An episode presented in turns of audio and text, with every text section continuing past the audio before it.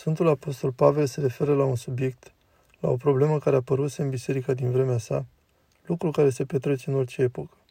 Acesta este dezbinarea, schizmele, crearea de grupări în trupul bisericii care se datorează imaturității sentimentale, dar și lipsei unei poziționări duhovnicești corecte.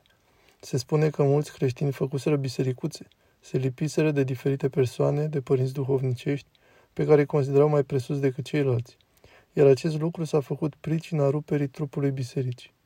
Pierderea unității este o problemă foarte gravă. Aceasta arată că acolo lipsește Harul Dumnezeesc și nu poate exista cu adevărat biserica fără unitate. Acest lucru este o problemă care ni se întâmplă în viața noastră și este un lucru întâlnit nu numai în biserică, dar și în viața cotidiană. Se întâmplă să fim izolați, despărțiți, fiecare cu gândurile sale, cu alipirea pătimașă de anumite persoane, care creează tendințe de ciuniri și dezbinări. Însă acest lucru nu se vindecă doar dacă îl constatăm și ne luptăm cu el pur și simplu, fără să înțelegem mai profund care sunt cauzele lui.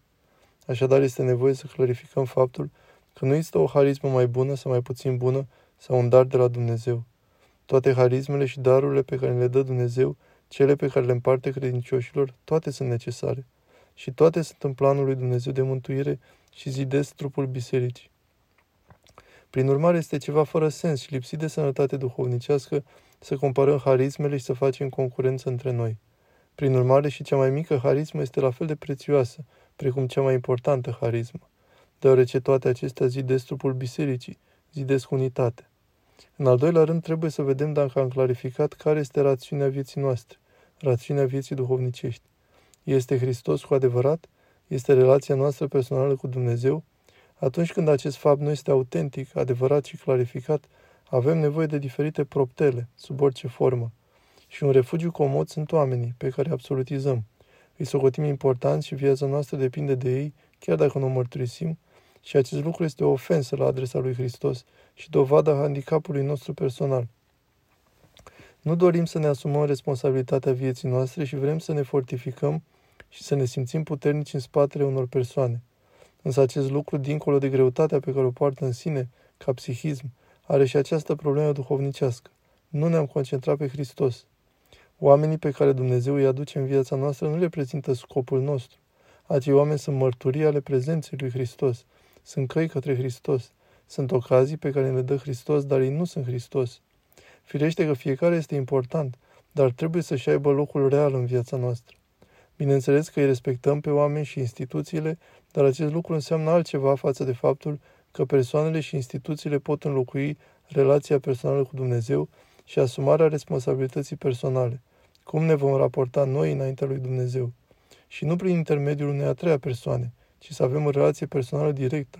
Ceilalți sunt binecuvântări și prilejuri, întrucât ne împing spre această relație personală cu Hristos și nu înlocuiesc această relație, fiind o frână în calea acestei relații și întâlniri personale.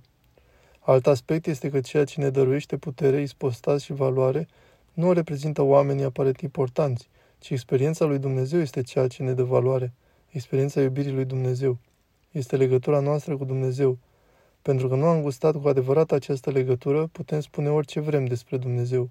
Pentru că nu ne-am pocăit cu adevărat și nu am gustat iubirea și relația personală cu Hristos, simțim nevoia de a avea sprijin din altă parte, să ne facem Dumnezei din alte persoane. Și asta e o înșelăciune și o formă care poate fi comodă păstorilor și păstoriților.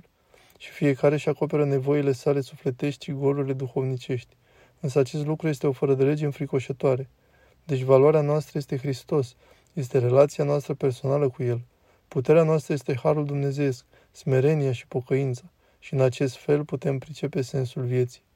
Atunci când ne lipsește acest lucru, simțim nevoia să rămânem captivi și să ne baricadăm în spatele oamenilor aparent importanți. Și în felul acesta noi devenim admiratorii lor și astfel se rupe în bucăți trupul bisericii. Este deci dovada unei imaturități personale și a lipsei de duhovnicie. Ce înseamnă în esență acest lucru? Atunci când vreau să mă simt puternic, să mă integrez într-o formă, să mă fixez pe o idee, să fiu următorul unor oameni sau unor ideologii, arată că nu mă iubesc pe sine, nu mă prețuiesc. Și nu mă iubesc, nu în sensul egoist, ci în cel existențial, ontologic. Și nu mă iubesc pentru că nu-L iubesc pe Dumnezeu. Și nu-L iubesc pe Dumnezeu, nu mă iubesc pe mine și pe nimeni altcineva și trăiesc în singurat. Știți că atunci când iubesc pe cineva, el se face viu în viața mea, se face vizibil, cu toate că el poate fi absent. Atunci când nu iubesc, trăiesc în singurat. Știți că există o singurătate și mai mare, să-mi doresc să fiu iubit. Nu există singurătate mai mare a omului decât să-și dorească să fie iubit. Libertatea și comuniunea adevărată este capacitatea de a iubi. Trebuie mai întâi să-mi găsesc valoarea personală și aceasta nu constă în persoanele pe care le urmez, ci în a-mi asuma responsabilitatea, a sta înaintea lui Dumnezeu și a cere harul său, să mă miște lăuntric taina lui Dumnezeu și experiența valorii mele personale, să îngenunchez în fața milei Domnului să-i cer harul. Deci pricepem că aceste simptome, care se arată în viața bisericii în special, Vedeți că această patologie, această stare bolnăvicioasă, care nu are la bază dificultatea și handicapul nostru sufletesc, ci faptul că nu ne-am clarificat duhovnicește poziția noastră.